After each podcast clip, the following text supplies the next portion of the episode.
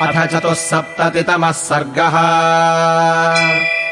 अथ रात्र्याम् व्यतीतायाम् विश्वामित्रो महामुनिः। आपृष्ट्वा तौ च राजानौ जगामोत्तरपर्वतम्। विश्वामित्रे गते राजा वैदेहम् मिथिलाधिपम्। आपृष्ट्वैव जगामाशु राजा दशरथः पुरीम्। अथ राजा विदेहानाम् ददौ कन्याधनम् बहु गवाम् शतसहस्राणि बहूनि मिथिलेश्वरः। कम्बलानाम् च मुख्यानाम् क्षौमान् कोट्यम्बराणि च। हस्त्यश्वरथपादातम् दिव्यरूपम् स्वलङ्कृतम्। ददौ कन्याशतम् तासाम् दासीदासमनुत्तमम्। हिरण्यस्य सुवर्णस्य मुक्तानाम् विद्रुमस्य च। ददौ राजासु सम्भ्रष्टः कन्याधनमनुत्तमम् दत्त्वा बहुविधम् राजा समनुज्ञाप्य पार्थिवम् प्रविवेशस्वनिलयम् मिथिलाम् मिथिलेश्वरः। राजाप्ययोध्याधिपतिः सह पुत्रैर्महात्मभिः। ऋषीन् सर्वान् पुरस्कृत्य जगामसबलानुगः गच्छन्तम् तु नरव्याघ्रम् सर्षिसङ्घम् स राघवम्। घोरास्तु पक्षिणो वाचो व्याहरन्ति समन्ततः भौमाश्चैव मृगाः सर्वे गच्छन्ति स्म प्रदक्षिणम्। तान् दृष्ट्वा राजशार्दूलो वसिष्ठम् पर्यपृच्छत। असौम्याः पक्षिणो घोरा मृगाश्चापि प्रदक्षिणाः। किमिदम् हृदयोत्कम्पि मनो मम विषीदति। राज्ञो दशरथस्यैतच्छ्रुत्वा वाक्यम् महान् ऋषिः।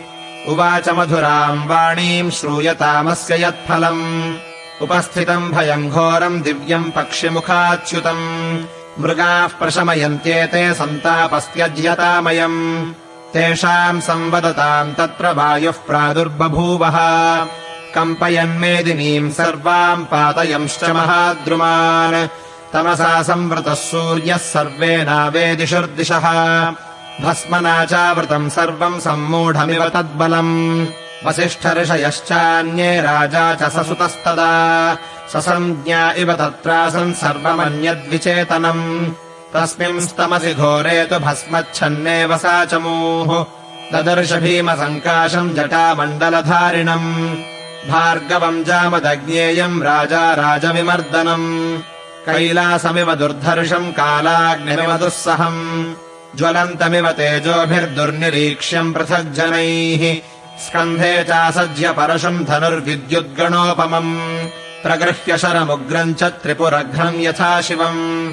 तम् दृष्ट्वा भीमसङ्काशम् ज्वलन्तमिव पावकम् वसिष्ठप्रमुखा विप्रा जपहोमपरायणाः सङ्गता मुनयः सर्वे सञ्जल्पुरथोमिथः कच्चित् पितृवधामर्षी क्षत्रम् नोत्सादयिष्यति।